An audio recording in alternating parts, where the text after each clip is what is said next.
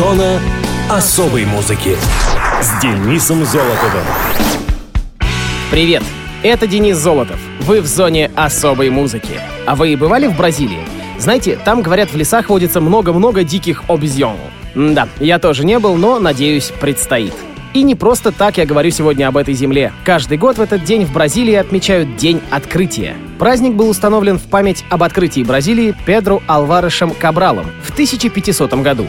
Хотя, по некоторым данным, Бразилия была открыта раньше. Но первой серьезной экспедицией к берегам Южной Америки стала экспедиция Кабрала. 9 марта 1500 года из Лиссабона отплыли 13 кораблей с 1200 человек экипажа. Чтобы избежать затишья на африканском берегу, Кабрал решил взять более западное направление. 22 апреля он высадился на побережье Южной Америки. Согласно Тардесильесскому договору, право на эту территорию имела Португалия. Поэтому Кабрал объявил открытые им земли собственностью португальской короны и назвал их островом Веракруш. Когда португальцы поняли, что Кабрал открыл не остров, а побережье, сменили название на земля Санта-Круш. Именно здесь появились первые португальские колонии в Южной Америке. Какой у нас с вами получился исторический экскурс. Да, как говорил Остап Бендер, это не Рио-де-Жанейро. Правильно, это зона особой музыки, а поэтому давайте, как всегда, обратимся к датам и событиям из мира музыки, на этот раз третьей недели апреля. Муз-события. 17 апреля 1994 года Pink Floyd забрались на первое место в чартах Англии с предпоследним в истории группы альбомом The Division Bell. The Division Bell — 14-й студийный альбом английской прогрессив-рок-группы. На территории Великобритании диск вышел 28 марта 1994 на лейбле EMI. В США релиз состоялся 4 апреля того же года на Columbia Records. Музыка по большей части написана Дэвидом Гилмором и Ричардом Райтом. На The Division Bell Ричард Райт впервые с 1973 года, когда группа выпустила The Dark Side of the Moon, исполнил партию ведущего вокала. Название The Division Bell — «Колокол разделения» было взято из текста, завершающей альбом композиции High Hopes. The ringing of the division bell had begun. Последняя строчка первого куплета песни. Данное название связано с колоколом, который висел в палате общин британского парламента и своим звоном предупреждал о предстоящем голосовании. Слово «division» означает голосование, то есть буквально разногласие. В данном случае разделение членов парламента на голосующих «за» или «против». Название, вероятнее всего, имеет прямое отношение к концепции альбома, является метафорой разрыва связи, потери понимания, противоречия между людьми. Помог выбрать название для альбома писатель Дуглас Адамс, автор серии книг «Автостопом по галактике». Большая часть альбома посвящена теме общения. Идея о том, что разговор может помочь людям в решении многих проблем. Хотя Гилмор и отрицал то, что альбом является аллегорией на раскол в группе, некоторые песни иногда интерпретировались как указание на давний разрыв Pink Floyd с бывшим участником группы Роджером Уотерсом. Весомый вклад в разработку поэтического содержания альбома был вложен журналисткой The Sunday Times Поли Сэмпсон, ставшей позднее женой Дэвида Гилмора. Начиная писать лирику к той или иной песне, Гилмор спрашивал ее мнение и советовался с ней. Постепенно Сэмпсон стала сама предлагать свои идеи, принимая непосредственное участие в написании текстов песен. Работая в январе 93 года в реконструированной British Row Studios, Гилмор, Мейсон и Райт начали импровизировать с новым материалом. Несмотря на то, что члены группы поначалу испытывали тревогу по поводу совместной записи, уже после первого дня они стали более уверены в себе, и вскоре к сотрудничеству был приглашен басист Гай Прат. Тайком записанные Гилмором импровизации Райта на клавишах способствовали плодотворной работе, и спустя примерно две недели у группы уже имелось около 65 набросков. Гилмор применил в альбоме несколько стилей. Здесь прослеживается и сильное влияние чикагского блюза, и народный настрой. Оформлением альбома занимался давно сотрудничавший с Pink Floyd Сторм Торгерсон. Он построил на поле возле городка Или две огромные высотой с двухэтажный автобус металлические головы и, расположив их близко друг к другу, сфотографировал в профиль, так, чтобы создать видимость, будто они не просто стоят лицом к лицу или разговаривают, но и формируют у наблюдателя образ третьего лица. Скульптуры разработал Кейт Бриден, а собрал Джон Робертсон. В настоящее время головы находятся в зале славы рок-н-ролла в Кливленде, штат Огайо. А у нас звучит композиция с альбома The Division Bell под названием High Hopes.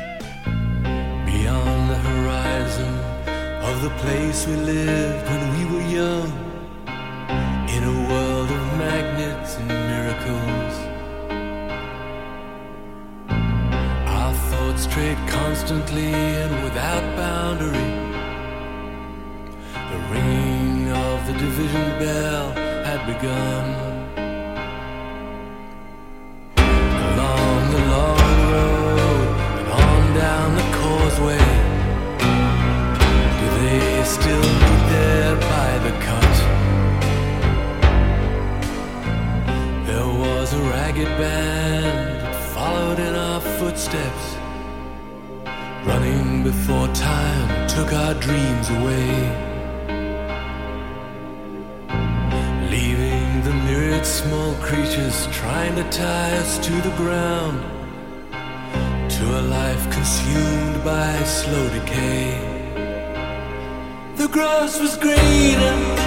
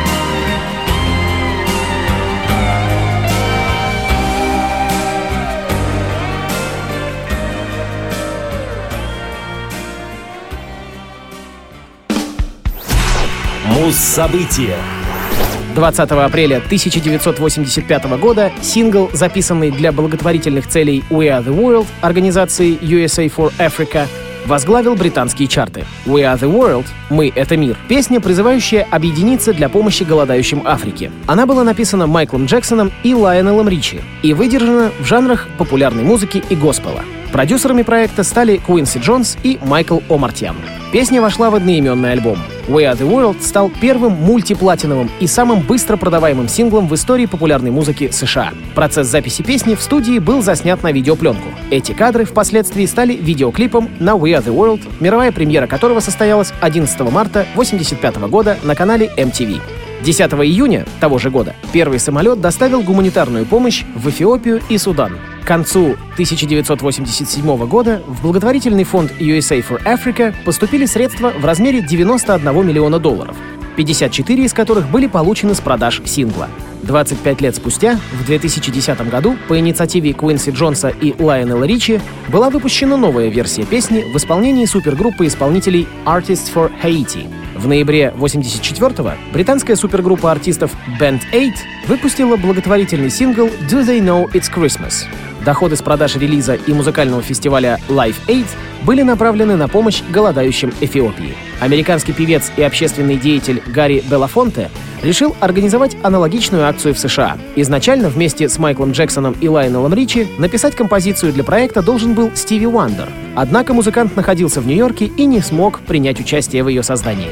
Джексон и Ричи уже сотрудничали ранее, работая над альбомом Кенни Роджерса. Музыканты начали работу над песней в конце 1984 года. Первоначально Кен Краджен, занимавшийся привлечением артистов, планировал собрать группу из 10 или 15 звезд. Однако за последнюю неделю число исполнителей выросло до 40, и менеджеру пришлось отказать еще 50-60 артистам, пожелавшим принять участие. Запись состоялась 28 января 1985 года. Музыканты собрались в студии около 10 часов часов вечера. После того, как Майкл Джексон произнес небольшую речь, исполнители приступили к записи хоровой партии.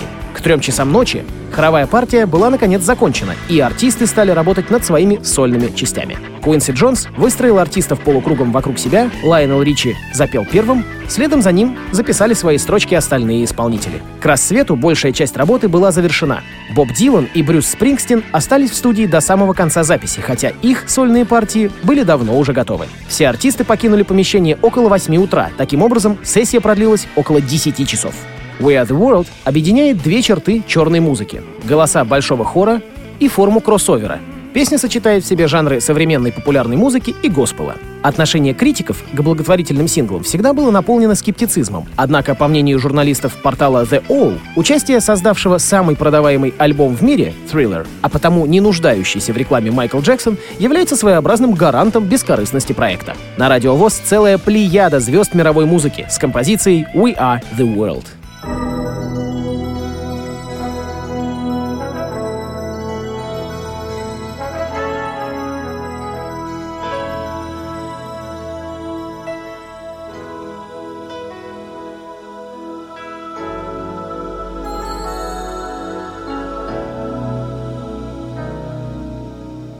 comes a time when we heed a certain call, when the world must come together as one.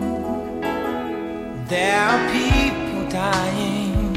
Oh, when it's time to lend a hand to life, the greatest gift of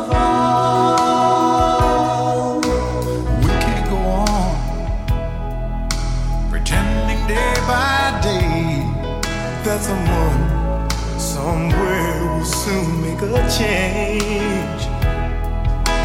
We all a part of God's great big family. And the truth, you know, love is all we